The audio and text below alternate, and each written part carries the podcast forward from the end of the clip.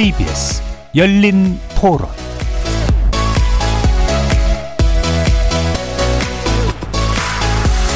안녕하십니까. KBS 열린 토론 정준희입니다.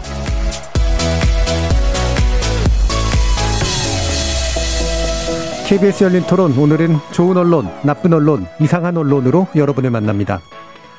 4.7 재벌걸 선거를 두 달여 앞두고 여야 각당 예비 후보들의 출마 선언이 이어지는 등 정치권은 본격적인 선거 전국에 돌입한 모습입니다.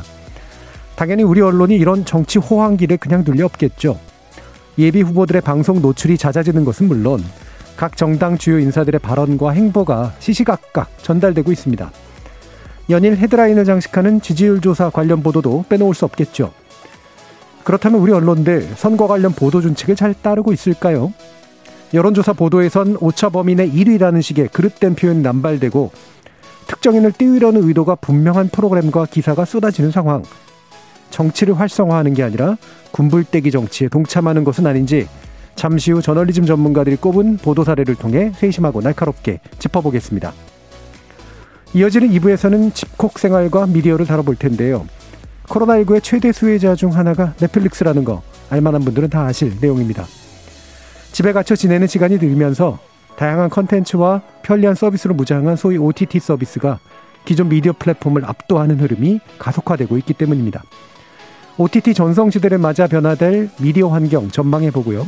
그에 따른 명암도 조명해 보는 시간 갖도록 하겠습니다. KBS 열린 토론은 여러분이 주인공입니다. 문자로 참여하실 분은 9730으로 의견 남겨주십시오. 단문은 50원, 장문은 100원에 정보 이용료가 붙습니다. KBS 모바일 콩, 트위터 계정 KBS 오픈, 그리고 유튜브를 통해서도 무료로 참여하실 수 있습니다. 시민 논객 여러분의 뜨거운 참여 기다리겠습니다. KBS 열린 토론 지금부터 출발합니다. 살아 있습니다. 토론이 살아 있습니다. 살아있는 토론, KBS 열린 토론. 토론은 라디오가 진짜입니다. 진짜 토론, KBS 열린 토론.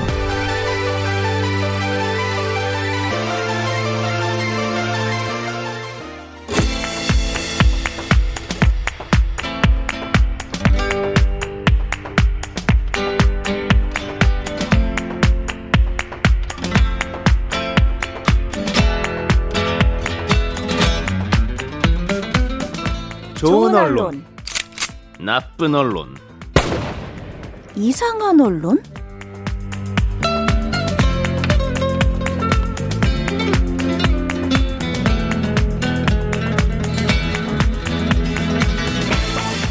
오늘 함께 해주실 세 분의 전문가 소개하겠습니다. 신한대 교영교육대학 이정훈 교수 나오셨습니다. 안녕하십니까. 언론인권센터 정책위원이신 정미정 박사 함께 하셨습니다. 안녕하세요. 그리고 민동기 미디어 전문기자 자리하셨습니다. 안녕하십니까. 자, 거의 1년, 좀 짧게 보면 한 달 만에 논논논이 다시 보고 있는데요.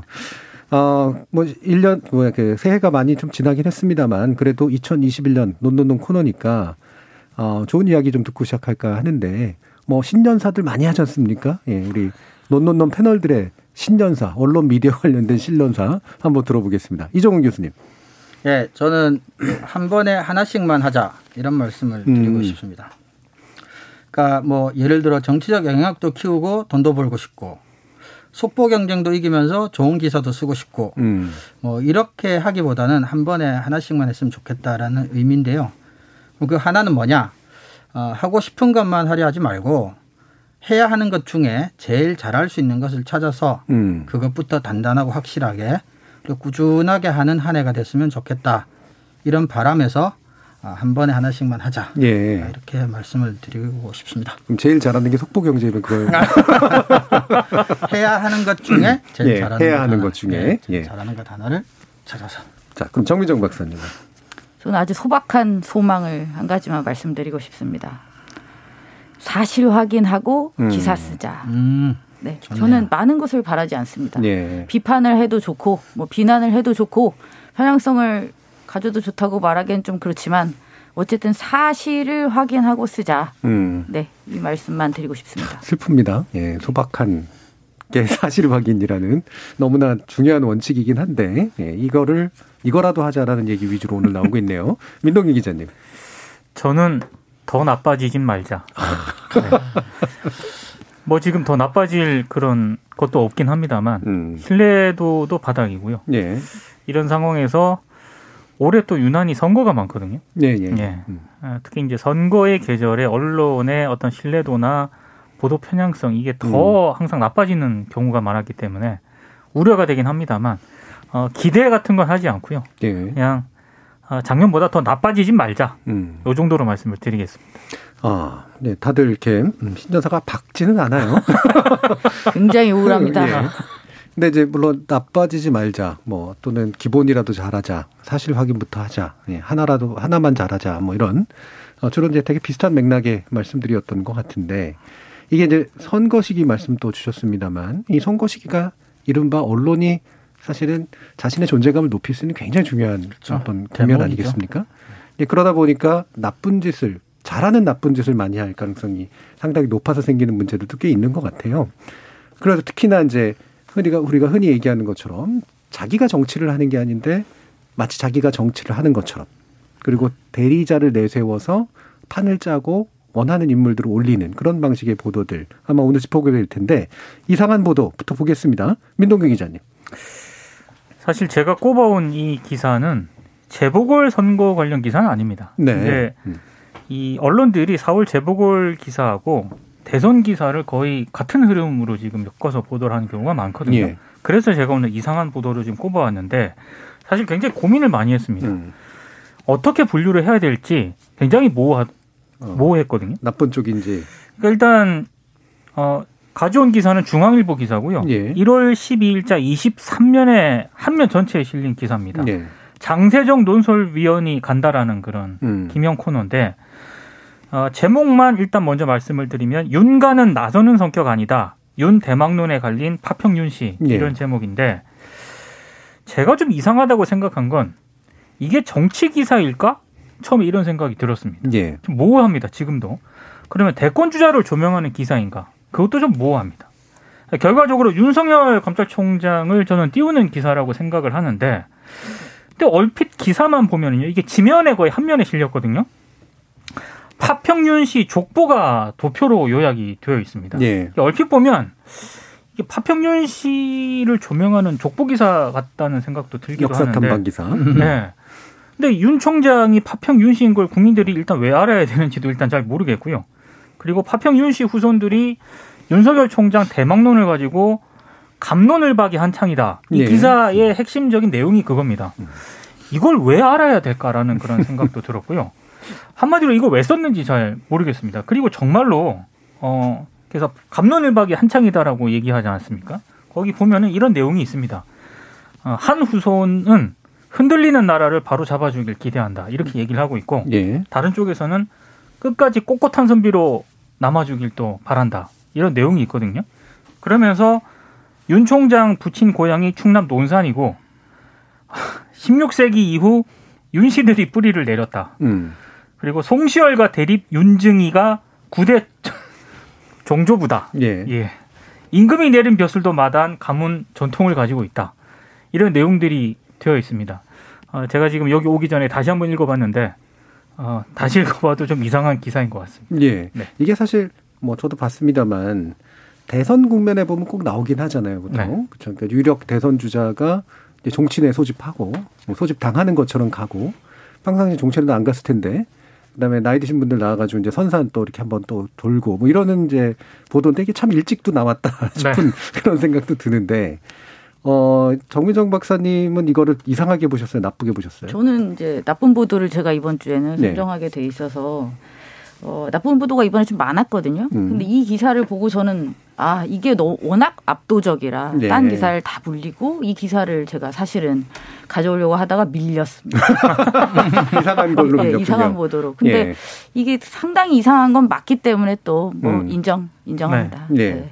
하지만 제가 나쁜 보도로 이것을 하려고 했던 거는 어 참 뭐라고 표현해야 될지 모르겠지만 이렇게 에, 많은 지면을 내세워서 이런 이야기를 구구절절히 하는 것에서 요약을 해보면 결국 이 충청도에 대한 어떤 그렇죠. 네. 이거를 이제 네. 강조하고 있고요. 네. 그다음에 결국은 대통령이 후보로서의 어떤 존재감을 명확히 하고 있는 음. 그걸 요약하면 결국 그거죠. 네. 그러니까 딴 얘기를 막 한참 많이 했지만 결국은 충청도에 기반하고 있다라는 점을 강조하고 대통령 후보로서의 어떤 존재감을 아주 강하게 부각시키는 굉장히 어 나쁜 그래서 굉장히 나쁜 보도라고 저는 뭐 생각을 했습니다. 근데 예. 구구절절히 꼭 이런 표현을 써가지고 이렇게까지 띄워야 할 필요가 있는가에 음. 대해서 저는 굉장히 부정적으로 평가하고 싶습니다. 그러니까 나쁜 측면을 굳이 이제 기준으로 잡자면 이제 지역 감정을 자극해서 일단 이제 정치 편가르기를 이제 하기 위한 어떤 장치로 보이기는 측면.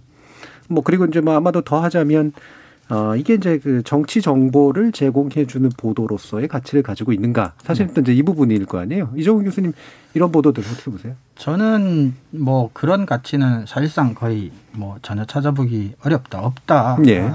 생각을 하고요.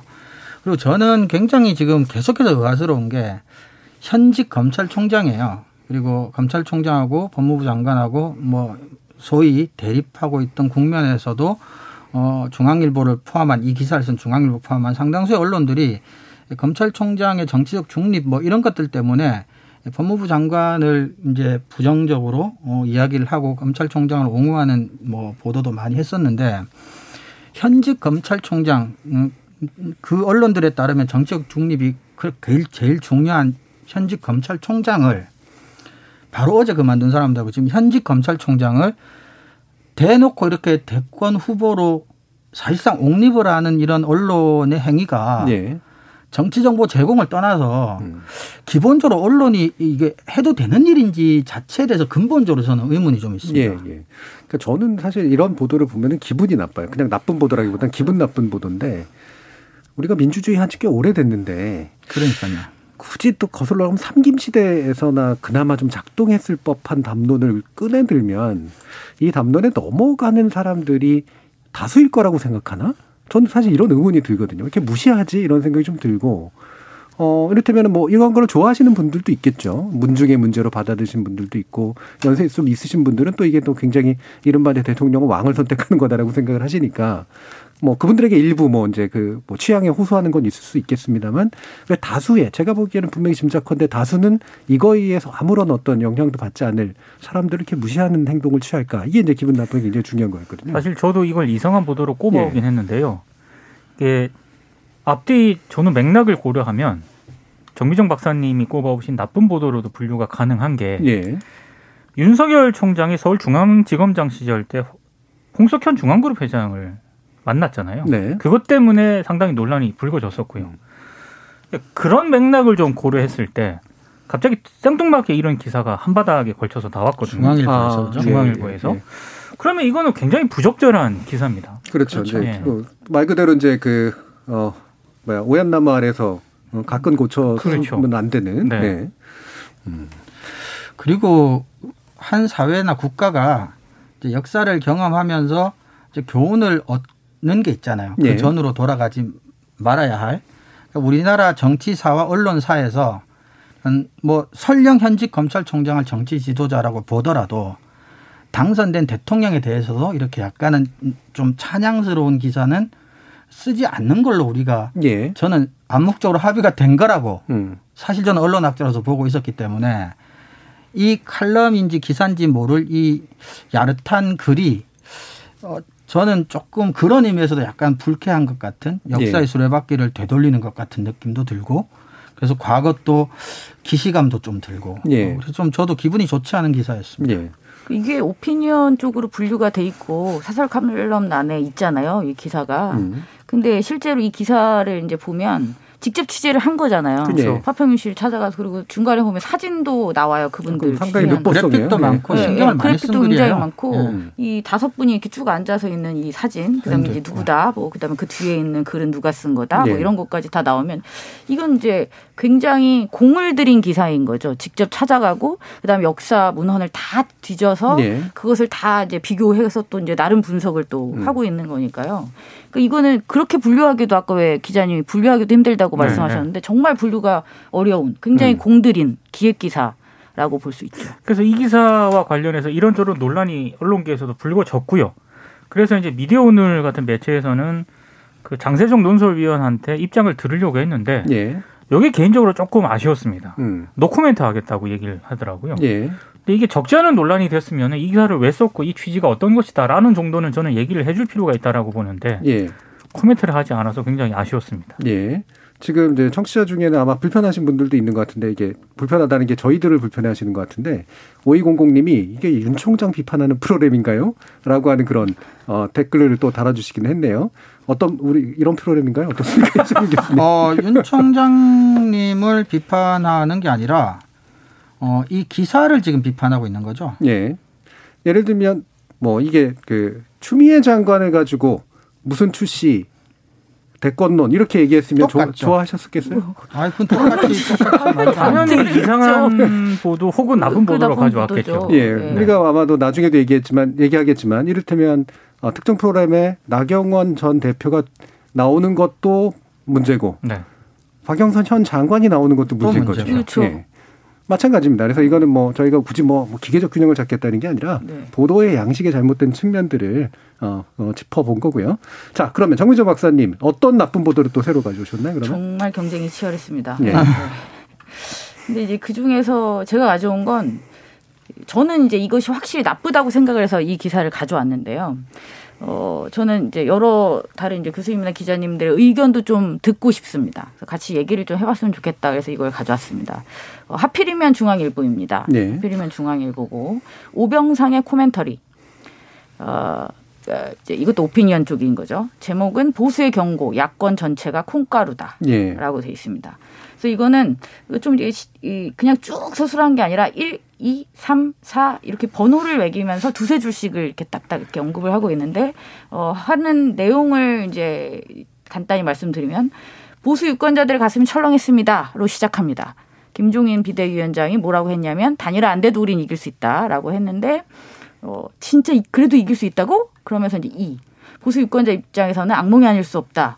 그러면서 대한민국의 수도를 10년 만에 되찾을 혹이라 내심 기대들이 높다. 음. 그리고 3 그래도 이길 수 있냐 어렵다. 그러면서 이제 계속 그걸 걱정하는 거죠. 이러면 안 돼. 이거 이거 그 단일화 해야지. 이러면 안 돼. 예. 막 이러면서 그 그거에 대한 이제 뭐이 다른 사람들의 정치인들을 또 끌어들여서 또 얘기를 하면서 짧게 짧, 짧- 짧은 문가, 문장으로 계속 이어가요. 그다음에 10 정도 되니까 반면에 민주당 여권은 일사불란하게 후보 단일화로 가고 있다.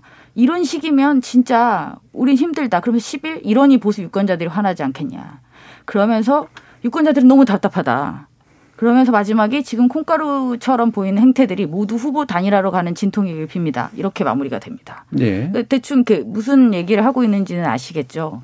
그러니까 어 이것은 이제 일종의 이 김영 칼럼인 거죠. 이름을 밝힌 그 요- 오병상의 코멘터리는 김영 칼럼에서 어 나름 음, 의견을 서술하고는 있는데 어 물론 이제 공직선거법에서 규정하고 있는 보궐선거에 이제 선거 기간에 들어가진 않습니다. 지금이. 60일. 그래서 음. 이제 선거법 위반으로 보기는 힘들 수도 있겠지만 어 그럼에도 불구하고 모든 보도들은 어 선거와 관련해서는 특정한 어떤 후보를 지지하거나 어 낙선 운동을 해서는 안 된다는 것은 이제 기본 원칙인 거죠. 예. 근데 지금 이 칼럼은 너무나도 명백하게 어 보수의 그러니까 국민의힘의 입장에서 이러다가 국민의힘이 진다라는 네. 이야기를 이제 너무 노골적으로 하고 있습니다. 저는 네. 이건 굉장히 심각한 문제라고 생각하거든요. 음. 어떻게들 보세요? 자, 어떻게 보십니까, 이정우 교수님? 왜냐하면 이게 이전에 총선에서도 왜 한번 그 칼럼 교수요. 하나가 예, 김미리 네. 칼럼 임미리 김미리 교수. 교수 임미리 임미리 교수. 임미리 교수, 네 죄송합니다. 임미리 교수의 칼럼이 문제가 되었었고 민주당만 빼고, 예, 예. 예, 민주당만 빼고 예. 이제 투표하자 뭐 이래서 그때 한참 이제 논란이 되었었잖아요. 그 그건 이제 선거 국면에서 또 선거 기간 네. 중에 했기 때문에 또 이제 여러 가지 더 논쟁이 됐었는데 지금은 물론 선거 기간은 아닙니다만 어 제가 또 이 기사를 가져온 것 중에 하나는 그거죠. 요즘에 이제 중앙일보뿐이 아니라 다수의 언론들이 TBS가 특정한 프로그램이 편향적이다라는 것 때문에 굉장히 이제 공격을 하고 있단 말이죠. 예. 물론 정치인의 말을 인용해서 그 얘기를 이제 그대로 받아쓰는 일들이 굉장히 많이 있습니다. 그런데 그럼 스스로는 이렇게 가도 되는 건지 저는 뭐 그런 것도 좀 묻고 싶은 거죠. 예. 이정우 교수님 어떻게 생각하세요? 아, 근데 그, 그 언론이 그 우리나라 언론 같은 경우에 그 언론의 가치나 기능이나 역할 같은 것들을 조금 잘못된 방향으로 너무 크게 보고 있는 것 같다는 생각을 많이 해요. 평상시 때도. 예. 그러니까 언론이 민주주의에 기여하는 방식은 아까 우리 그정 박사님께서 뭐 사실 확인 얘기하셨지만 그러니까 질적으로 좋고 양적으로 풍부한 정보를 제공해 줌으로써 시민들이 그것을 통해서 스스로 정치적인 결정을 하는데 필요한 토론의 기회, 장 이런 것들을 뭐 제공해 준다 뭐 이런 것들이지 언론 스스로가 어떤 결정을 내리거나 언론 스스로가 사법적으로 단죄를 하거나 이런 것들은 언론의 기능도 역할도 아니에요. 언론이 할 일도 아니고. 근데 이런 기사 같은 경우는 음 사실은 언론이 쓴 글이 아니라고 그냥 보면 뭐 국민의힘 당보라고 해도 사실 할 말이 없잖아요. 그러니까 언론이 쓴 글인지 정치인이 쓴 글인지조차도 구분이 안 되니까 지금 언론이 언론으로서 일을 하고 있는 건지 아니면 언론이 반 정치인 역할을 해도 뭐 문제가 없다고 생각하는 건지 에, 좀 그런 점에서는 언론학자로서는 좀 의아스러워요. 그러니까 제가 생각하는 기본적인 언론의 기능 역할하고 언론인이나 어, 언론사가 생각하는 언론의 기능과 역할의 차이가 조금 많이 있는 것 같아요. 예. 그러면 이렇게 볼 수는 있죠. 그러니까 적어도 이제 우리나라 선거법에 관련해서는 공직자 선거법에 관련해서는 특히나 선거 기간 중에 특정 후보자를 당선시키거나 낙선시킬 목적으로 어, 찬양하거나 또는 이제 그 뭔가 이렇게 안 좋은 정보를 하는 그런 방식의 건 당연히 선거법에 걸리는 일인데 이제 왜 이게 이제 뭐 저널리즘 원칙상으로도 이제 대부분 맞고요. 예, 다만 어 예, endorsement라고 그러죠. 특정 후보자에 대해서 이제 지지하는 입장을 표명하는 것을 나름의 언론사의 어떤 입장으로 채택하는 경우들, 그래서 공포하는 경우들이 미국 같은 데나 유럽 같은 데 또 그렇죠? 있잖아요. 있죠. 어떻게 이제 구별해서 보는 그런데 그거 같은 경우는요, 사실 우리가 endorsement라고 해서 이제 공개적으로 특정 후보를 지지하는 사설을 쓰는 것은 특정 기간에 정해놓고 한 번에 쓰는데. 그렇죠. 네. 근데 우리가 그냥 그래서 언론사가 정치적인 의견, 뭐 후보를 지지하는 게 문제가 없지 않냐고 하는데 사실은 그 독립된 위원회를 구성을 하고 편집국 그러니까 기자나 뭐 편집국에 있는 언론인들은 절대로 관여할 수도 없고 알 수도 없는 비밀스러운 자리에서 또 후보자들을 불러서 청문회 같은 것도 거쳐서 철저하게 독립적으로 판단을 한 다음에 그러 그러 그러한 조사 끝에 이러이러한 이유로 이러이러한 정책들을 지지하기 때문에 이런 후보를 지지한다라는 형태고요. 네. 근데 이런 경우는 그러한 절차를 거쳐서 어, 이루어진 것 같진 않아요. 그리고 어, 시시때때로 이루어지잖아요. 그게 이제 미국 언론 인도스먼트하고 또 결정적인 네. 차이고요. 뭐민 기자님도. 그러니까 저는 별로 어, 놀랍지는 않습니다. 네. 왜냐하면 어, 한국 언론의 상당수는 어떤 뭐 대선은 물론이고 선거 시즌 때 음. 법적으로 위반되지 않는 범위 내에서는 철저하게 저는 선거에 개입을 해왔다라고 네. 생각을 하고요. 네. 그게 뭐 특정 후보를 밀어주는 형태가 됐든 특정 정당을 지지하는 형태가 됐든 어, 방금 이 교수님 말씀하신 것처럼 사설 칼럼 이런 거는 저는 뭐 좀 자유롭게 판단할 수 있다라고 보는데 기사를 통해서도 그런 개입을 공공연히 해왔거든요. 예. 그런 역사를 감안할 때 저는 뭐 그렇게 충격적인 그런 사례는 아니라고 보는데 다만 어 좀 언론들이 특히 기성 언론의 상당수가 좀 공정하다는 얘기는 안 했으면 좋겠어요. 아 스스로를 스스로. 예. 그러니까 정론직필 이런 얘기 하지 말고요. 예. 그리고 남을 이제 편향적으로 비판하지 편향적으로 비판하지 말고 음. 우리는 보수적 가치, 뭐 음. 이런 이런 이런 측면에서 이런 가치를 지향하는 그 관점에서 우리는 기사를 쓰고 논평을 한다. 이렇게 얘기를 하면은 저는 차라리 예. 정확하게 논쟁 지점이 형성이 되는데 본인들은 기사와 사설, 이 칼럼 등을 통해서 너무나도 편파적인 그런 보도를 하는 하면서 다른 어떤 언론사를 향해서는 편파적으로 하지 말라고 이렇게 얘기를 하거든요. 그렇죠. 네. 저는 그게 이제 논쟁을 왜곡시킨다고 생각을 네. 합니다. 그 저는 기자님 말씀에 일단 동의를 하고요. 네. 거기 이제 덧붙여서 하나만 더 말씀드리고 싶어요. 제가 이, 기, 이 칼럼을 나쁜 기사로 가져온 가장 중요한 이유는 제가 지금 말씀드린 이겁니다. 예전에 문제됐던 그 임미리 교수의 칼럼 같은 경우는 근거라도 있었습니다. 문재인 정부가 네. 뭘 잘못했고 뭐 이런 얘기들이 음. 있으면서 그래서 민주당을 빼고 찍자라는 음. 이야기를 했기 때문에 저는 차라리 그건 더 나았다고 봐요. 근데 네. 지금 이 칼럼은 그냥 아무것도 없습니다. 그냥 야당을 지지할 뿐이지 음. 여당이 뭘 잘못했고 무엇이 문제라는 이야기가 단어 하나도 없어요. 네. 그냥 여당은 지금 단일화해서 잘하고 있는데 이러다가 지거든 10년 만에 정말 호기가 왔는데 이러다가 져. 그러니까 나의 일인 거예요. 내가 지는 거예요.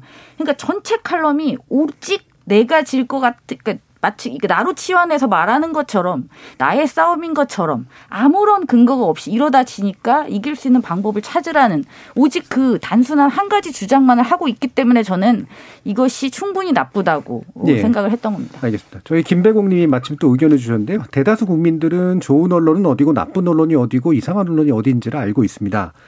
그러나 일부 국민들 중에는 자기 이해관계나 정치 성향을 발표하는 언론을 맹신하고 있습니다. 나쁜 보도와 이상한 보도에 대해서는 언론이라고 하지 말고 대변지라고 해야 정상일 듯합니다라는 그런 또 의견을 주셨네요. 어, 대부분이 알고 계시면 저희가 할 이유가 전혀 없긴 한데, 네, 뭐 그걸 확인시켜두는 비슷하게 생각하시는지를 한번 보는 그런 시간. 한 마디만 좀 예. 어, 덧붙이면은요. 저는 언론이 아직도 그 킹메이커 역할의 그 좀 뭐라 그럴까 욕망에서 예. 좀 벗어나지 못하고 있다고 생각을 합니다. 음. 그러니까 선거판 자체에 개입을 하고 어 여러 가지 뭐 특정 정당의 선거 전략이라든가 이런 거에 대해서 자기가 코멘트를 하고 네. 그리고 그 정당이 어 정당의 뭐 선거 전략에 영향을 미치고 그럼으로써 결과적으로 자신들의 어떤 그런 의도대로 움직이는 네.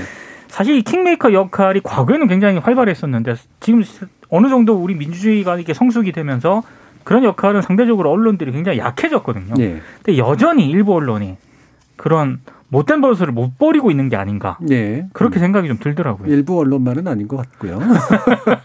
근데 이게 이제 제가 초기에 이제 그런 얘기를 한 게 선거 시기가 오면 언론에게 이제 뭐 이른바 장이 열리고 자신의 존재감을 확인할 기회다라고 하는 게 이게 이제 생존에 있어서 굉장히 유용한 공간이 되기 때문에 그렇잖아요. 그렇죠. 그렇죠. 네.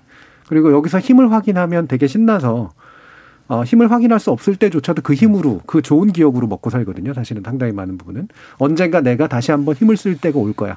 지금은 이렇게 욕을 먹지만 하면서 그때는 나를 무시하지 못할 거야. 라고 하는 그런 태도들이 좀 있기 때문에 생기는 문제가 아닐까라는 그런 생각이 듭니다. 네, 천상 가브리엘 님이 언론들 스스로가 자신들이 대통령을 만든다고 착각하니까 그런 이상한 보도를 하는 겁니다라는 그런 얘기를 주셨고요. 어, 무심한 가로수님 같은 경우 언론의 한심한 작태입니다. 필자와 파평윤씨 보도 쓰면서 비판받을지 몰랐을까요? 몰랐다면 그게 더 문제입니다. 어, 몰랐을지 알았을지 알았을 것 같긴 한데. 자, 1944님은 근데 또 다른 의견을 주셨어요. 윤석열 총장이 대권 지지율이 높으니까 국민 알 권리 차원에서 취재를 해 기사화하지 않았을까요? 크게 비판할 일은 아니라고 봅니다. 라는 또 그런 의견도 주셨습니다. 물론 앞에 보도에 관련된 거였고요. 자, 그러면, 음, 이것도 한번 좀 짚어보죠. 어, 마침 이제 아까 이제 우리가 그 지금 윤 총장을 비판하는 거냐 그렇지 않느냐라고 했을 때 제가 예를 들어서 나경원 전 대표와 그 다음에 어, 박영선 장관이 비슷한 시기에 정치 예능 프로그램에 그러니까 예능 프로그램에 출연하는 거 저는 둘 다 비판받아야 된다라고 이제 생각을 하는데 어떻게 생각하세요, 이정 교수님? 어 당연히 저는 뭐 바람직한 행동은 아니다. 그리고 어 일단은 미디어 쪽에서 섭외를 안 했으면 좋겠어요. 일단은. 음. 저는 섭외, 어, 그렇죠. 섭외를 하면 안 나갈 리는 없겠지만, 예. 섭외를 일단 안 했으면 좋겠다. 네. 언론에게 말할 때는. 근데 현재 그게 위법한 행동은 아니죠. 그 자체는. 네. 법적으로는 위법한 행동은 아닌 것 같습니다. 그러니까 음. 두 가지 차원으로 짚어볼 수 있는데 우선 그 선거방송 심의 규정을 한번 살펴볼 필요가 있는데 예, 선거일 90일 전부터는 방송 출연을 이제 후보자가 아, 하는 게 제한을 받고 있습니다. 예. 아, 그래서 이 조항만 보면 나경원 전 의원이 이제 선거 93일 전에 출연한 게 되고 그래서 이제 위반이 아니고 근데 이제 박영선 장관 같은 경우는 이제 86일 전이기 때문에 문제가 될 수가 있는데 근데 문제는 이번 선거가 이제 재보궐 선거기 때문에 네. 재보궐 선거의 경우는 선거일 60일 전부터 선거방송 심의위원회가 꾸려지기 때문에 두 사례 모두 60일보다는 어, 전이기 때문에 법에 저촉되지 않는다라는 게 방송통신심의위원회 설명이고요.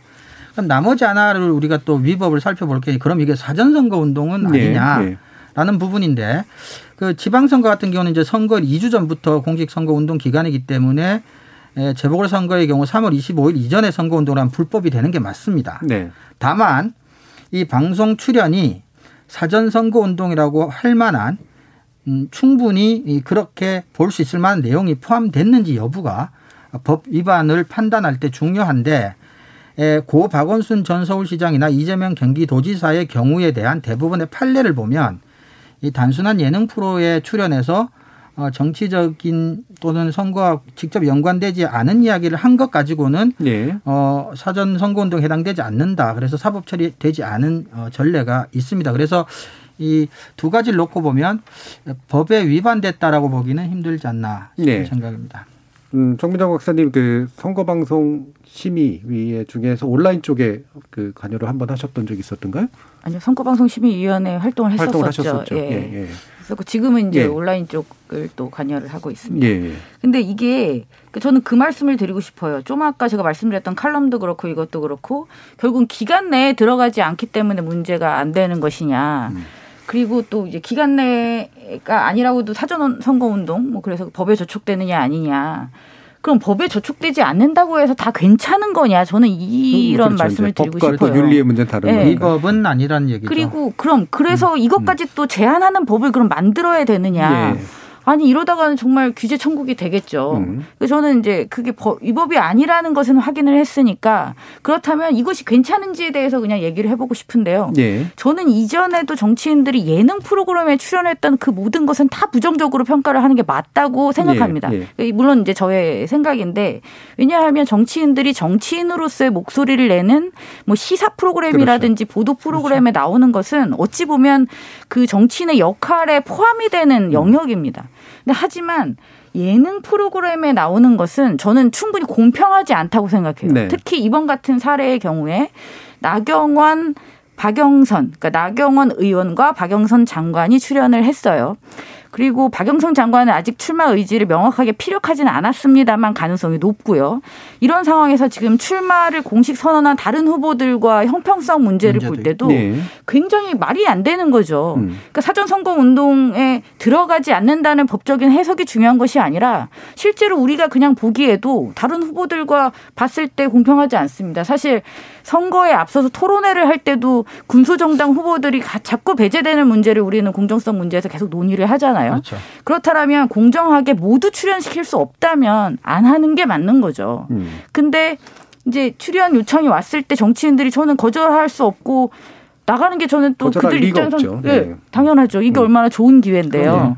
그리고 나를 뽑아달라고 이야기를 하지 않았다고 해서 선거운동이 아니라고 한다면 정말 이건 말장난 같은 겁니다. 예. 얼마나 좋은 이미지 세탁 기회가 되는 건데 음. 아 세탁이라고 하지 않고 쇄신이라고 해도 좋습니다. 네. 어떤 식으로든 이미지 메이킹을 할 수 있는 굉장히 좋은 기회이고 그것이 특정한 후보에게만 제공된다는 면에서 저는 이러한 방송은 하지 말아야 된다고 봅니다. 예. 저는 굳이 비유를 하면 그 예전에 지금도 이제 금지하고 있는 건데요. 예전에 이제 초기 방송 나왔을 때 광고에서 무의식 광고라는 거 있었잖아요. 네. 그러니까 저렇게 기억하- 눈에 잘 안 띄게 이제 집어 넣어가지고 예를 들면 코카콜라 같은 음. 거 이런 거 집어 넣어서 끝나고 나면 왠지 막 코카콜라가 마시고 싶어지는 이런 거 이런 거를 금지시켰잖아요. 왜 그러냐면 이거는 자신이 소비자로서 그냥 일반 광고는 의지를 갖고 보고 광고인 줄 알고 그 다음에 그 광고의 메시지에 동의해서 선택을 하는 거와 그렇지 않고 그것이 메- 광고 메시지인지 모르고 무의식 중에 넘어갔을 때 선택을 하게 만드는 건 주체의 어떤 아, 주관성 이런 것들을 이제 침해하는 일이다라고 보는 건데 저는 예능 프로그램에 나오는 정치인이 바로 이 무의식 광고와 굉장히 유사한 속성을 가지고 있다라고 생각을 하거든요.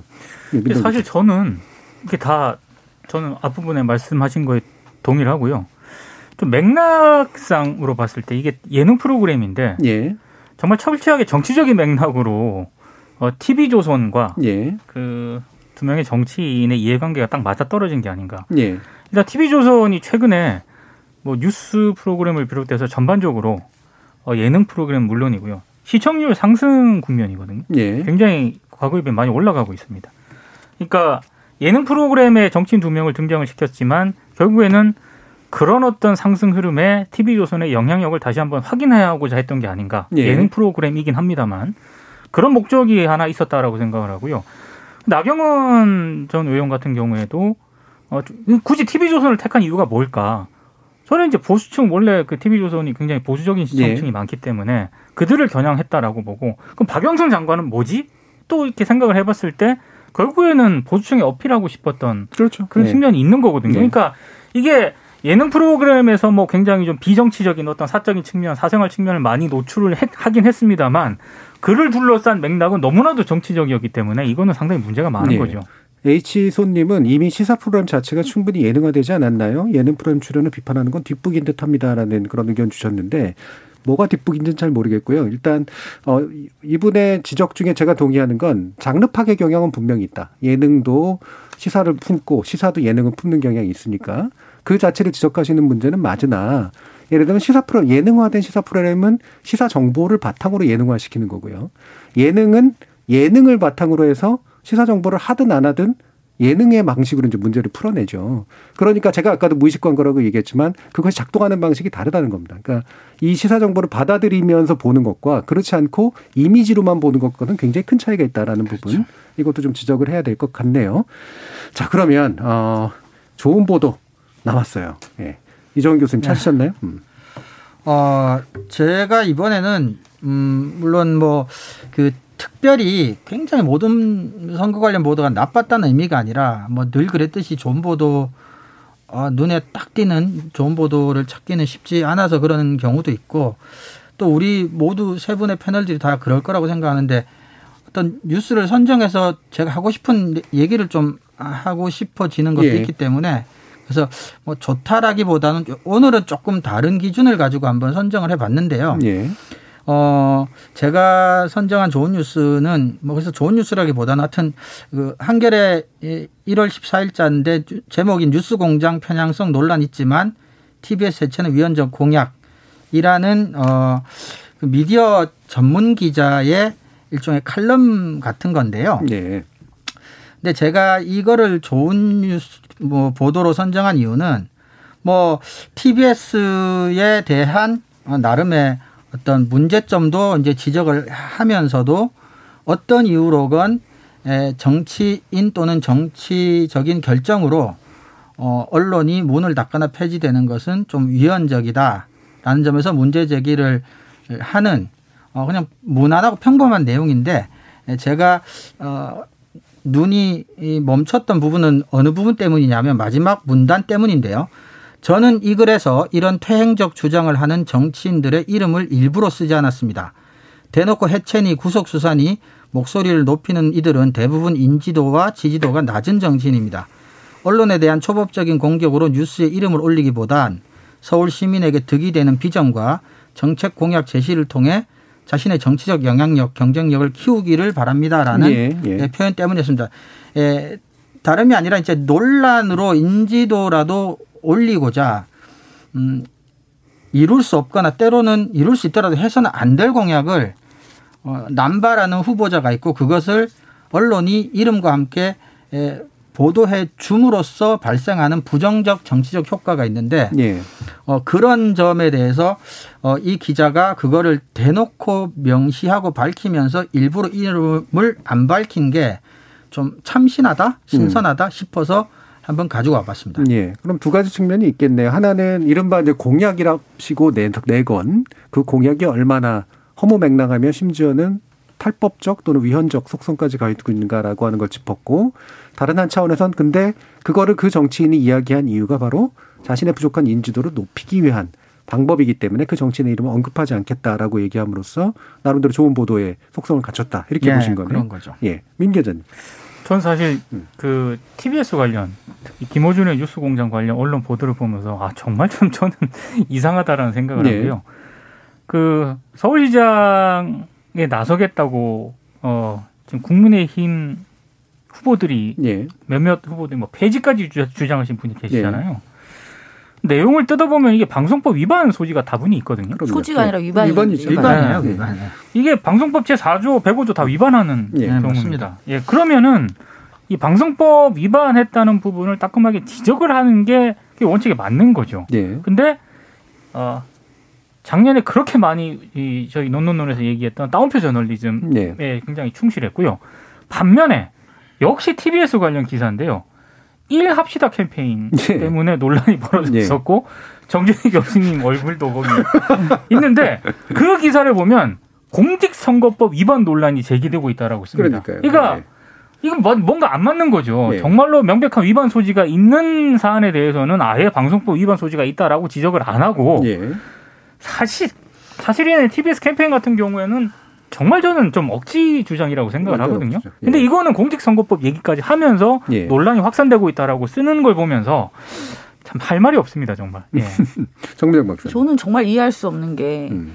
징, 언론사에 대한 징벌적 손해배상제에 대해서 기자 집단이 그렇게 반발을 하지 않았습니까? 언론 자유를 목적으로. 그렇죠. 예. 언론 자유 침해, 음, 음. 표현의 자유 침해 다 이런 얘기를 했잖아요. 언론 탄압이다까지 나왔었습니다. 근데 지금 이 사안은 어떻게 서울시장 후보로 나가는 사람들이 공약으로 어떤 방송 프로그램을 없앤다, 방송사를 없애버리겠다라는 이야기를 할 수가 있을까? 예. 이게 법 위반 소지는 둘째치고 그 이것 같은 언론 탄압이 어디 있습니까? 네. 이것은 TBS의 그 프로그램에 대해서 동의 여부와는 무관하게 음. 언론 탄압에 대한 어떤 명백한 의견 표명이 있었어야 된다고 보는데요. 심지어 기사화되는 경우도 거의 없었어요. 예. 저는 이건 좀 충격적이었습니다. 예를 들면 전 대선 후보가 나온 사람이 어, TV조선의 아내의 맛을 폐지하겠다 이러면 제가 나서서라도 반대할 거예요. 그렇죠. 그럼요. 예, 예. 저도 그건 예. 우리 모두 다 그렇죠. 반대죠. 그건 어떤 방송국이기 때문에 문제가 아니라 그렇죠. 정치인이 정치적인 이유로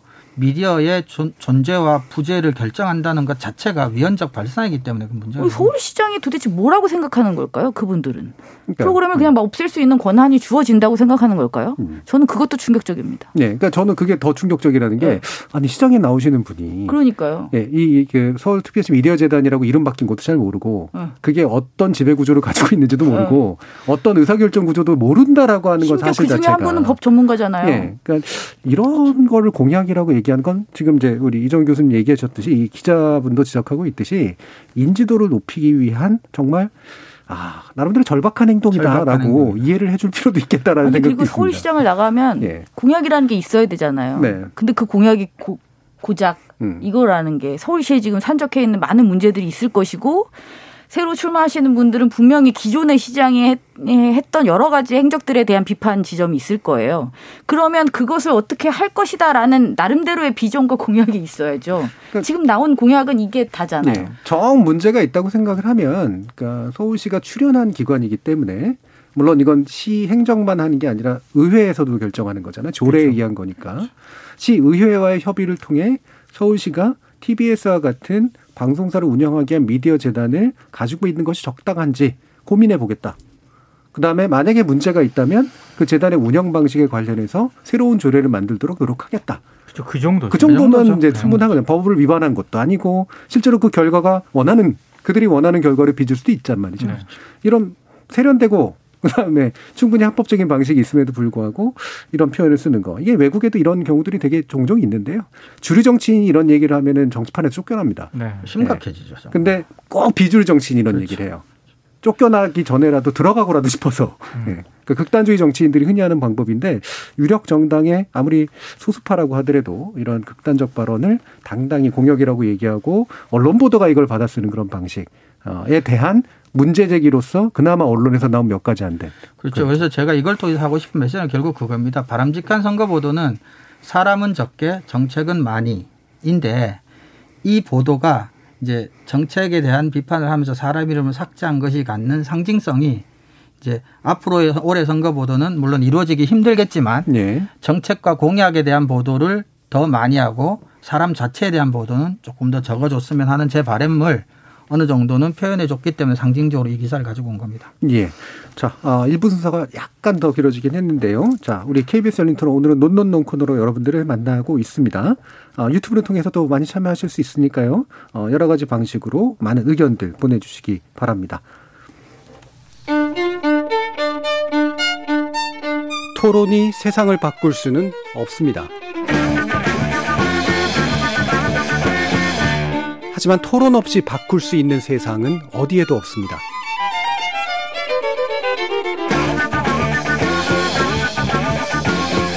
세상의 선한 변화를 갈망하는 당신.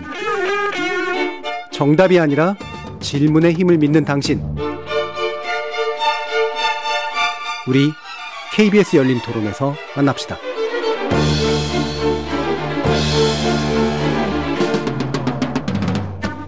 KBS 열린 토론, 좋은 언론, 나쁜 언론, 이상한 언론 2부 주제는 OTT 전선 시대, 미디어 시장 어떻게 변화할까입니다.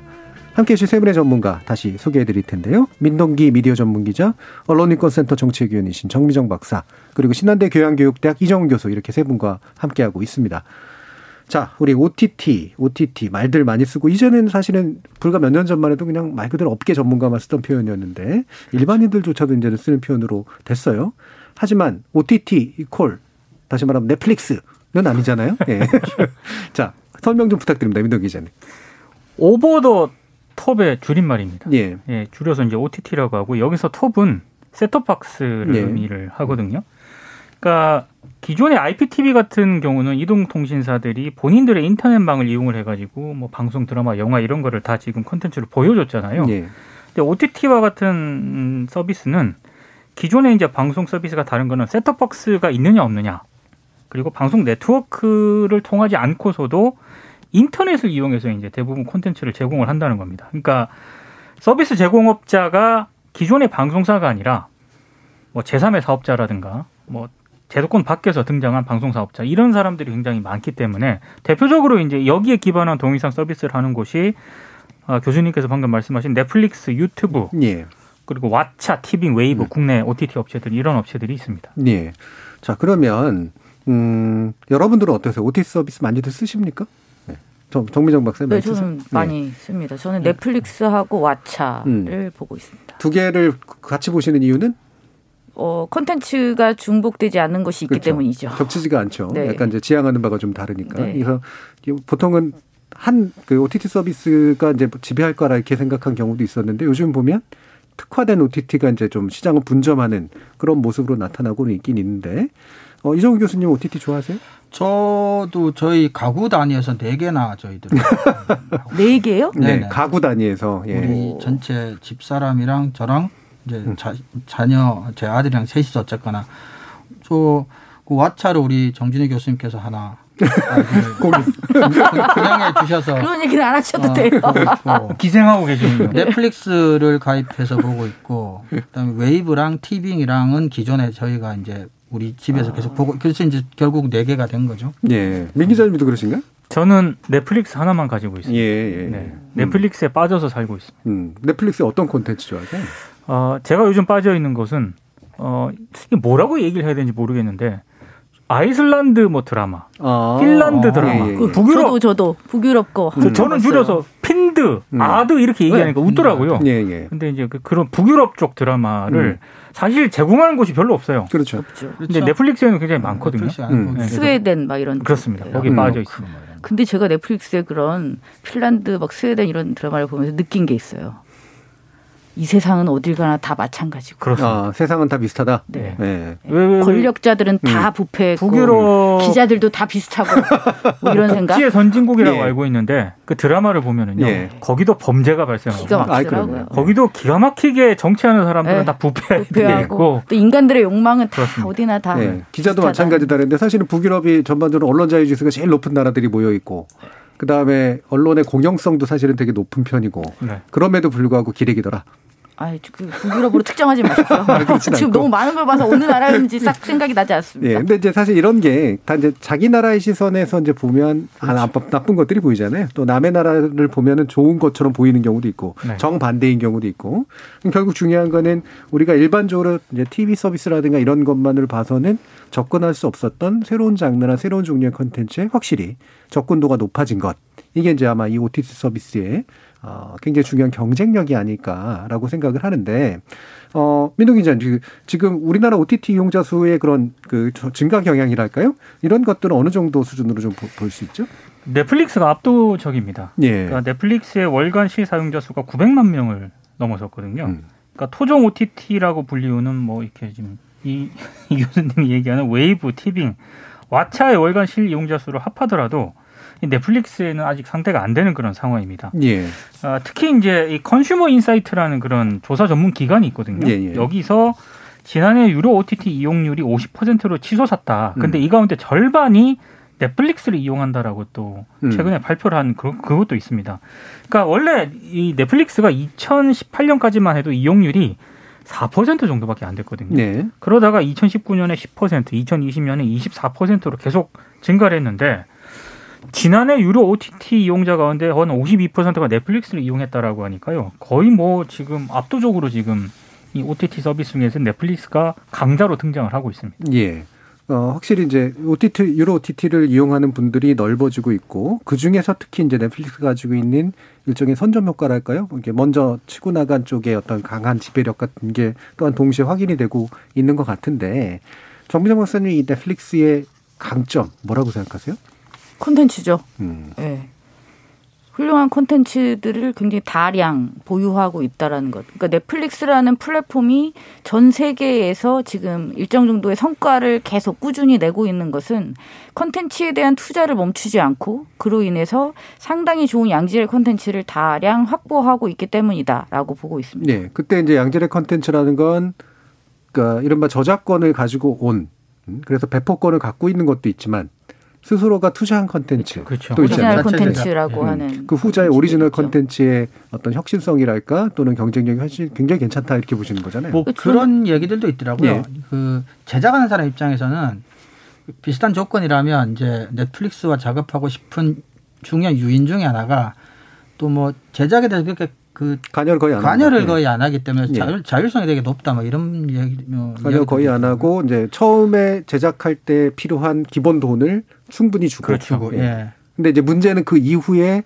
이익 배분이라고 하는 측면에서는 사실 좀 약한 면이 좀 있다고 네. 하더라고요. 왜냐하면 앞에서 충분히 지원해 줬기 때문에. 그리고 저는 뭐 지금은 국내 OTT 업자들도 이제 그런 요금제를 실시하고 있는 편인데 넷플릭스가 처음에 들어올 때 굉장히 그 다회전 요금제를 방식을 도입을 했거든요. 여러 명이 쓸 수 있는. 여러 명이 쓸 수 있는 거. 근데 그때만 하더라도 그게 굉장히 저는 이용자들한테 어필을 잘했다라고. 그랬죠. 예. 그러니까 만 오천 원이다 만약에 프리미엄 요금제가 그러면은 한 4회선까지 같이 이제 볼 수 있도록 했잖아요. 예. 그러니까 한 사람당 한 3천 원 조금 넘게 들어가는 그런 비용이면은 충분히 넷플릭스를 이용을 할 수 있었거든요. 그러니까 그런 측면도 굉장히 이 넷플릭스가 국내에 안착하는데 주요한 요인이 됐던 것 같아요. 그럼요. 이런 새로운 그 컨텐츠 이용 패턴에 익숙한 연령대가 아무래도 그런 그 그렇죠. 금전적인 부담이 있는데 그렇죠. 네. 대학생들 친구 네 명 모아서 그런 부분들이 굉장히 예, 초창기 때 안착한 데는 중요한 역할을 했다고 저도 생각합니다. 예. 실제로 또 이제 그거는 다른 업체들 같은 경우에는 일부러 막거나 알면서도 이제 일부는 풀어주면서 일부는 막고 가족공이란 이름으로 사실은 묶고 그렇죠. 그러는데 이거는 사실은 넷플릭스는 알- 하려면 알아서 해라 이제 알아서. 됐고 맞아요. 그 개개인의 계정을 가지고 어카운트를 가지고 쓰는 사람들이 또 개별의 선호가 있기 때문에 그렇게 하는 게 훨씬 더 추천에도 훨씬 도움이 되는 그렇죠. 그런 시스템이었었죠. 예, 정미정 박사님. 일단 그러니까 결제하기가 되게 간편한 거잖아요. 네. 한 달에 얼마만 딱 내면 모든 콘텐츠를 볼 수 있는. 근데 저는 우리나라 그 대표적인 OTT들이 제일 답답했던 게 그 복잡한 요금 체계예요. 네. 네. 월정액이 있어. 돈을 내는데 또 프리미엄 콘텐츠는 다 별개로 계산해야 돼. 돼. 맞아요. 그리고 그 돼. 와중에 광고가 또 막 왔다 갔다 뭐 이, 그러니까 물론 무료로 보는 콘텐츠가 있으니 예. 모르겠더니 광고가 있고. 그러니까 이게 너무 복잡한 거죠. 그리고 저는 그 단기적인 이게 유인에서 벗어나질 못해서 저는 지금까지 이렇게 경쟁에서 밀리게 되는 결과를 가져왔다고 저는 보고 있습니다. 그러니까 저, 음. 제가 생각나는 게 예전에 저희가 휴대폰을 쓸 때 스마트폰 전에 예. 스마트폰 때였는지 이제 그것도 가물가물합니다. 아무튼 폰을 쓸 때 문자 메시지를 돈을 지불했던 거 기억나세요? 그랬죠. 그 네. 10원인지 20원인지 10원인가 그랬을 거예요. 네. 10원 단위였는데 그때 카카오톡이 처음 이제 만들어졌어요. 무료 문자 메시지 이렇게 네. 나온 거죠. 그러면서 이제 통신사들이 정말 그 데이터를 차단한다 뭐 이러면서 엄청난 그때 그 노- 논쟁이 막 네. 벌어졌던 때가 있었습니다. 제가 왜 이 말씀을 드리냐면 그때 통신사들이 문자를 돈을 받지 않아도 됐었어요. 예. 이미 근데 그 돈 버는 것을 멈출 수가 없어서 결국은 실기한 거죠. 결국 그 시장을 뺏겼잖아요, 네. 지금. 물론 그래서 뭐 커다란 타격이 갔다고 볼 수는 없지만 저는 카카오톡을 키운 거는 통신사들의 그, 그 단기적인 이기심 때문이었다고 봅니다. 그렇다면 우리나라에서 지금 넷플릭스가 2016년에 들어왔을 때 그런 파격적인 요금 제도를 시행함에도 불구하고 우리나라의 통신사들, 사업자들은 배운 게 없습니다. 예. 여전히 하나씩 파는 VOD의 그 수익에만 매몰이 돼서 요금 맞아요. 체계를 개선할 생각을 하지 않았던 거예요. 그리고 유료 방송이 워낙 싸니까 우리나라에서 넷플릭스는 성공할 리가 없다. 음. 그래서 2016년 기사를 찾아보면 넷플릭스 실패 이유 이런 게 막 떠요. 예. 그 초창기 때는 초창기 때는 또 조금 아니 그리고 또. 낮았죠. 네. 예. 한 2년 3년 고전을 했죠. 그렇죠. 그리고 사실 킹덤이 오픈하면서 한 번 늘었고 그렇죠. 분기점이 몇명몇 예. 번이 이제 있었습니다. 있었죠. 그리고 이제 코로나에서 지금 불이 확 붙어버린 음. 게된 거죠. 예. 저는 넷플릭스를 키운 건 우리나라 사업자들의 안이한 태도였다고 생각합니다. 예. 실제로 OTT라는 단어가 각 업계마다 조금씩 다른 의미를 쓰이거든요. 근데 원래 통신업계에서 OTT는 바로 그런 거였었어요. 그러니까 망에서 벗어난 서비스를 자유롭게 이용할 수 있는 그렇죠. 것. 음. 이게 이제 문자 메시지 같은 그런 거였었고, 그러니까 메시징 서비스였고, 사실은 그 전에 이미 와이파이가 이제 풀리게 되는 것도 그것도 일종의 이제 자유로움으로 이제 넘어간 거였고, 그러니까 말 그대로 지금 정정 말씀 말씀처럼 OTT 서비스의 본질은 이게 망이라는 폐쇄적인 걸 가지고 있는 자들이 묶어두고자 할 때 그걸 자유롭게 벗어나고자 하는 욕망이 있고 그 욕망에 화답하지 못하면 사실은 뒤처지고 만다 이런 거 아니겠습니까? 이제 H소님이 이제 그 의견 주신 게 킬러 시리즈가 주기적으로 하나씩 나와서 끊, 끊어질 듯 하다가도 어느새 숨 쉬듯 유지하고 있는 서비스. 주변에 물어봐도 대략 이 정도 느낌으로 가는 서비스가 바로 넷플릭스입니다. 맞는 것 같아요. 넷플릭스도 이게- 파도가 있죠. 그래서 네. 우리나라 같은 킹덤 같은 시리즈가 이제 그랬었고, 그러니까 오리지널 컨텐츠 중에 예를 들면 House of Cards 같은 게 처음에 나와서 그렇죠. 확 끌었었고, 네. 그러다가 오리지널 많은데 재미없다가 또 새로운 게 또 하나 나와가지고 또 끌고 이런 식의 방식으로 가는 것도 상당히 좀 재미있는 이제 그런 특징으로 보이는데 자 이제 뭐 이른바 토종 OTT, 뭐 한국형 OTT 뭐 이런 거 나오면 또 경기 일으키는 분들이 있긴 합니다만 뭐 전 세계가 다들 이제 그 지나치게 이제 미국 위주의 글로벌 플랫폼이 또 지나치게 좌지우지할 경우에 생기는 문제에 대해서 고민하니까 다양한 것들이 생겨나는 것 자체는 나쁜 일은 아닐 것 같아요. 뭐 어떤 경향들이 있는지 민도 기자님 좀 짚어주시죠. 그러니까 뭐 웨이브 같은 경우가 굉장히 대표적이고요. 예. 웨이브가 어 그나마 지금 지금 토종 국내 토종 OTT 가운데는 좀 많은 어떤 그런 구독자라고 해야 되나요? 예. 유료 가입자를 확보를 하고 있고 여기 뭐 왓챠 이런 것도 있습니다. 그리고 어 티빙이라는 게 있습니다. CJ 쪽 티빙인데 네. 최근에 JTBC가 또 이 티빙에 참여하겠다라고 그렇죠. 해서 네이버까지 이제 들어가는 걸로 돼 있어서 이제 국내 OTT 서비스들도 어 일단 넷플릭스에 대항하기 위해서 몸집을 키우는 어떤 그런 쪽으로 좀 2021년이 될 것 같고요. 예. 특히 이 국내 토종 OTT가 몸집을 키울 수밖에 없는 게 디즈니 플러스가 2021년 네, 올해 이제 네. 들어온다 그랬거든요. 예정이네. 근데 이게 디즈니 플러스가 원래는 넷플릭스라든가 이런 국내 OTT를 통해서 콘텐츠를 제공을 해왔었는데 이제 본인들이 직접 들어오겠다라고 했기 때문에 이제 이 자신들이 제공하던 콘텐츠를 다 제외를. 해버렸습니다. 네. 그러니까 이제 저 같은 경우만 하더라도 넷플릭스를 만약에 지금 보고 있는데 디즈니 플러스 같은 경우에 굉장히 디즈니가 많은 콘텐츠를 가지고 있잖아요. 그러니까 만약에 들어오게 되면은 저는 또 그 디즈니 플러스는 또 구입할 의사가 있거든요. 저도 가입할 확률. 그러니까 그- 얼마나 더 내실 거예요? 아니 마블 그, 때문에. 그 마블 같은 것도 예. 있기 때문에 그래서 아마 국내 OTT가 이렇게 에, 지금 다양한데 점점 몸집을 키우는 쪽으로 갈 수밖에 없는 그런 상황이고 아마 올해 OTT 시장 경쟁이 그래서 굉장히 치열해지지 않을까 싶습니다. 예. 그러니까 사실 웨이브 같은 경우에는 이제 지상파 컨텐츠에 기반을 둬가지고 이제 나름의 독점력을 하려고 그렇죠. 했던 거고 CJ 계열의 티빙은 또 CJ 계열 채널들. TVN이라든가 이런 데들, 네. 그 드라마라든가 또는 영화라든가 이런 것들로 이제 나름대로 컨텐츠의 기간을 둬서 하는데 KT 같은 경우에 시즌은 자기가 망을 갖고 있기 때문에 그거 가지고 또 해보려고 하는 그런 또 그렇죠. 그런 케이스고 어 이번에 쿠팡이 또 쿠팡 쿠팡도 플레이. 예 네. 아마존 모델로 예. 또 예. 어, 쿠팡은 이제 아마존 모델 같은 아마존 케이스죠. 모델로. 예, 이커머스를 하는 쪽이 이제 그렇죠. 그 이커머스를 기반으로 이제 뭔가를 해보려고 하는 거고. 쿠팡은 콘텐츠가 상대적으로 빈약하긴 한데 예. 워낙에 가격을 굉장히 낮게 잡았거든요. 네네. 그래서 저는 오히려 그게 그 로켓 아우에 네, 로켓 쪽. 있던 사람들은 다 그냥 이걸 볼 수 있는 거잖아요. 그렇습니다. 예, 그러니까 예. 오히려 추가로 돈을 안, 그 사람들이 500만이에요 지금. 후발 주자임에도 불구하고 기존의 국내 토종 OTT보다는 더 오히려 저는 치고 나갈 가능성도 있다고 음, 굉장히 봐요. 강력한 게 이제 사실은 아마존이 넷플릭스에 밀리지만 그래도 그- 그 유지할 수 있는 중요한 이유가 아마존 프라임의 그렇죠. 멤버십에 예. 의해 가지고 가능했던 그렇죠. 거잖아요. 유튜브 같은 경우는 유튜브 프리미엄을 하면 음악까지 이제 해주기 때문에 또 이제 네. 가능한 그런 것들이 굉장히 있었고, 어 그게 이제 또 상당한 강점이 될 수 있다라고 포인트 잡아볼 수 있을 것 같은데 우리가 왜 전통적인 플랫폼 강자라고 볼 수 있는 카카오하고 네이버, 카카오 TV는 이제 좀 꽤 이제 뭔가를 하려고 하는 것 같고 네이버는 늘어났다 다시 줄었는데 최근에 이제 멤버십 서비스 네이버 플러스가 이게 시작하면서 그거를또 이제 미디어 콘텐츠 웹툰하고 연결시키려고 하는 네.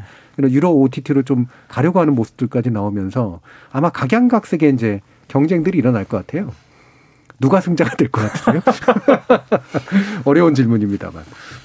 저는 그 와중에 막말을 하나만 하고 예. 싶습니다. 정말 막말을 음. 하고 싶어요.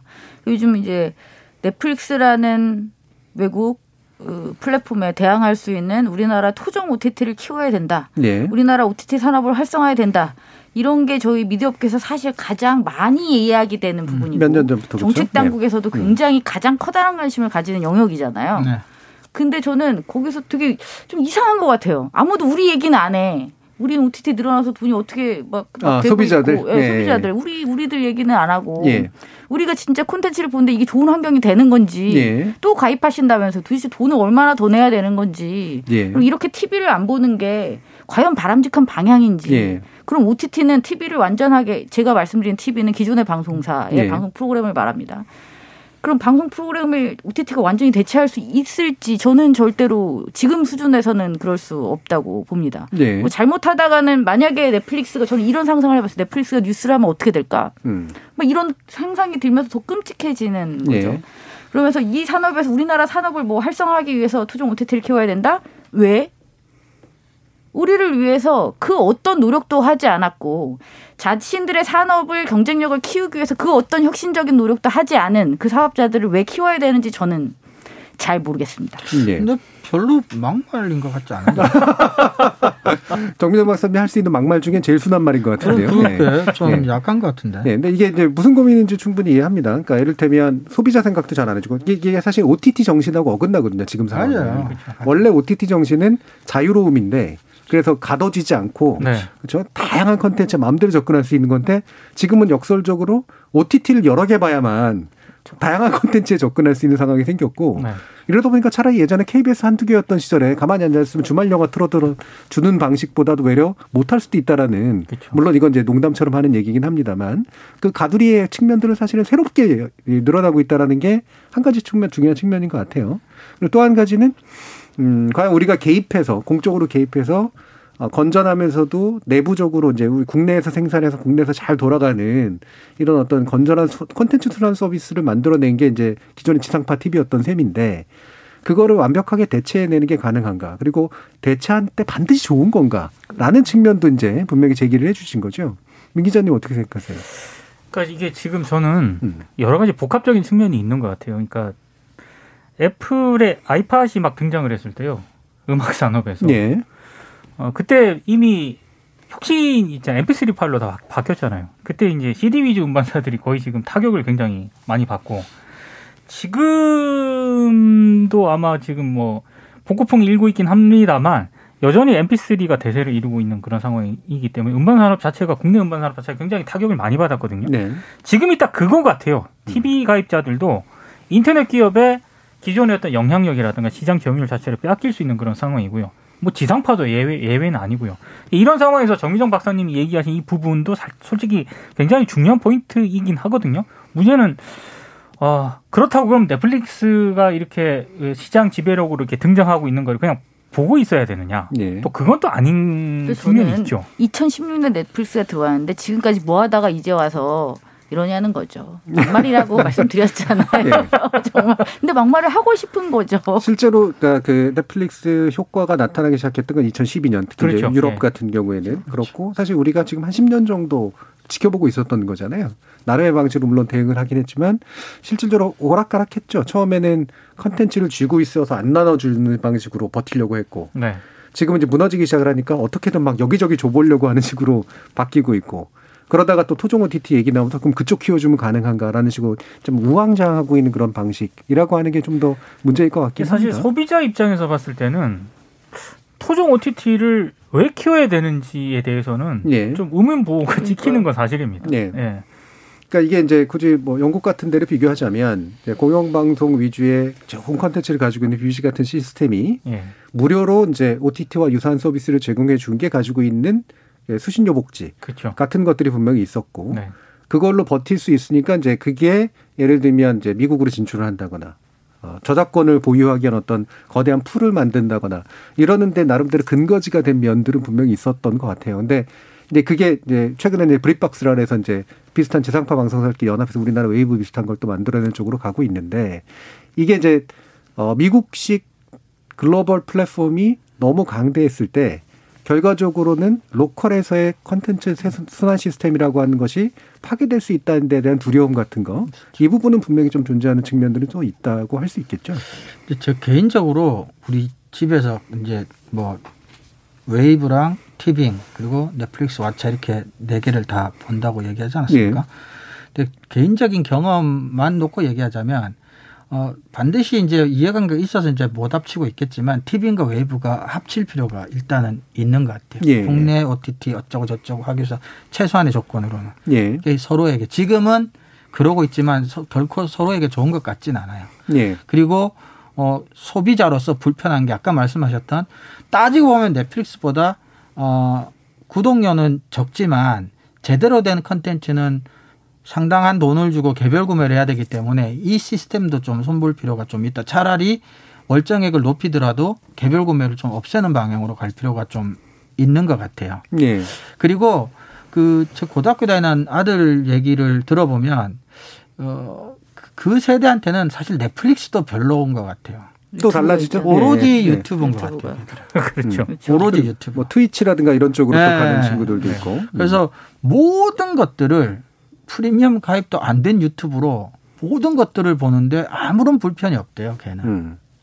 음, 그래서 우리가 또 유튜브라고 하는 것도 좀 그런 측면에서 좀 들여다볼 필요가 있지 않나 싶은 생각도 들더라고요. 저도 걱정이 되는 게 지금 OTT 이야기를 할 때 키운다라고 할 네. 때도 유료 그러니까 유료 구독료 가입 기반의 OTT 얘기만 하지 예. 그 광고를 기반으로 한 무료 그렇죠. 영역은 지금 이야기를 전혀 안 하고 그렇죠. 있어요. 그렇죠. 그거는 그냥 네. 유튜브로 그냥 끝난 건가 네. 그러면. 네, 오히려 우리나라 방송 특히 지상파를 중심으로 한 방송들이 추구했던 것은 예. 광고를 기반으로 무료로 국민들한테 서비스하는 그렇죠. 무료 서비스의 측면이 컸잖아요. 그럼 저는 정말 전향적으로 무료 플랫폼에 대한 고민을 좀 해야 되지 않을까라는 생각을 하고 있습니다. 예. 근데 그거 어렵지 않을까요? 제, 음, 제가 근데 아까 말씀드렸던 이제 그 브릿박스라고 하는 개념이 이제 무료 완전히 무료인 BBC 컨텐츠가 한 축을 차지하고 그다음에 무료면서 광고를 보는 기타 지상파 방송 콘텐츠 한쪽에 차지해서 요걸 자연스럽게 OTT로 이월시킨 시스템이거든요. 네. 그리고 이제 유료를 가게 되면 그때는 오리지널 콘텐츠를 보는 쪽으로 이렇게 해서 이제 이른바 프리미엄이라 그러죠. 처음에 어, 무료로 보다가 필요하면 이제 한 단계 높이는 그런 방식으로 가는 게 기존의 지상파 방송사들이 이제 자연스럽게 OTT 영역으로 이동하는 데 상당히 도움이 됐던 게 사실이고요. 그러다 보니까 또 생긴 게 이제 뭐냐면 광고 시스템이라고 하는 걸 연동시킬 수 있었던 그렇죠. 거예요. 이게 이제 굉장히 큰 장점이었던 면은 있죠. 시기적으로는 좀 이제 늦었다라는 생각도 들긴 합니다만. 어쨌거나 정 박사님 말씀이나 정 교수님 말씀이 상당히 일리 있어 보이는 게 그, 그 연구 조사 결과 하나 보니까 되게 흥미로운 게 그 TV라고 하는 게 그러니까 TV를 통해서 컨텐츠를 소비하지 않는 사람들은 점점 늘어나는 반면에 어쨌든 간에 한국 텔레비전 프로그램은 과거보다 훨씬 더 많이 소비한다고 응답한 사람들이 굉장히 늘어나고 있다는 거예요. 그러니까 TV 프로그램 자체를 안 보진 않는데 그것을 TV 수상기를 통해서 보지 않는다는 네. 거기 때문에 방금 말씀하신 그 어떤 아이디어가 되더라도 이제 그 공영방송 특히 뭐 중심으로 가능하다면 뭐 무료 플랫폼을 통해서 어떻게 해서든 뭔가 플랫폼 문제를 조금 네. 해결한다면 그렇게까지 어둡기만 한 건 아니지 않나 싶은 알겠습니다. 생각도 들었습니다. 네, 오늘 논논논 논의 그럼 이것으로 마무리하겠습니다. 함께해 주신 이정훈 교수, 정의정 박사 그리고 민덕이 미디어 전문기자 세 분 모두 수고하셨습니다. 감사합니다. 감사합니다. 감사합니다. OTT 소비자가 원하는 컨텐츠에 자유롭게 접근할 수 있다는 의미죠. 사실 기성 언론도 이미 포털과 검색 엔진이라는 일종의 OTT 서비스 안으로 들어와 있는 셈이고요. 그런 만큼 언론사가 자신의 제호와 지면을 통해 원하는 방식으로 독자를 가두고 몰아가던 것에는 한계에 처해 있습니다. 문제점으로 치자면 OTT든 언론기사든 초기 화면이나 검색 결과의 상위에 노출되기 위한 선정주의 경쟁, 그리고 이른바 플랫폼 사업자의 지배력에 갇혀 있는 문제도 있지만 OTT는 그래도 새로운 콘텐츠라도 보여줬는데 포털 속에서의 언론은 도대체 뭘 보여주고 있는 걸까요?